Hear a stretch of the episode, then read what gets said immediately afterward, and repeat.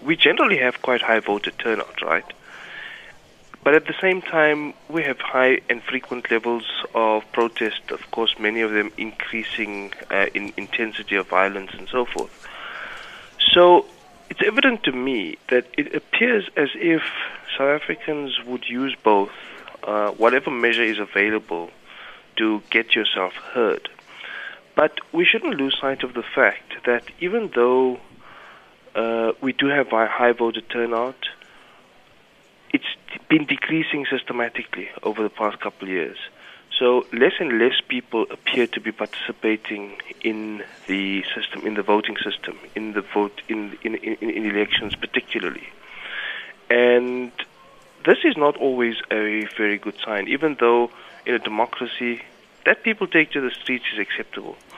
But should they be taking to the streets more frequently, but also participating less at the same time, then it appears that there is a real and growing distance between the system, trust in the system, legitimacy of the system, and people's desire to want to participate. So it's not always an encouraging thing. It's not always a, a, a great sign. But, you know, after all, we are a liberal democracy. If people choose not to want to participate in voting, uh, I think that's okay, and not, not particularly encouraged, but, but it's okay, it's acceptable. But that they decide to vote, uh, to protest on, on voting day, and particularly if you remember in the 2014 elections, um, disrupting the operations of the IEC, burning the infrastructure of the IEC. Of course, those those things are unacceptable. They become criminal acts, or they are in fact criminal acts. But you know, this is this is for for for want of a better word. Uh, it's the kind of anarchic element which appears to, to animate South African politics. We can rationalize it.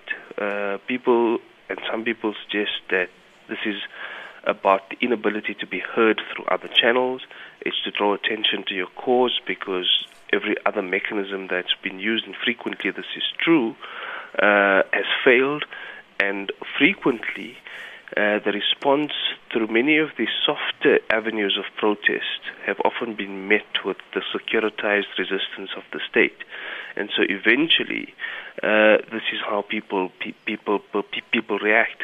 But not all of that covers instances that we saw in Tshwane, uh, even though that emerged from an internal factional party battle.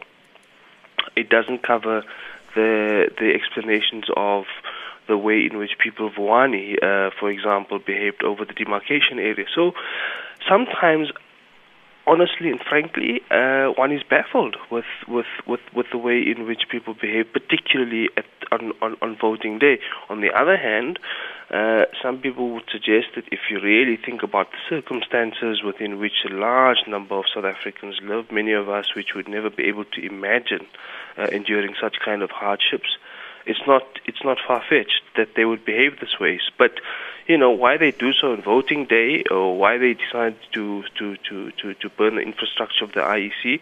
I think that's quite clearly just to to draw greater attention, uh, particularly where all the other mechanisms have failed.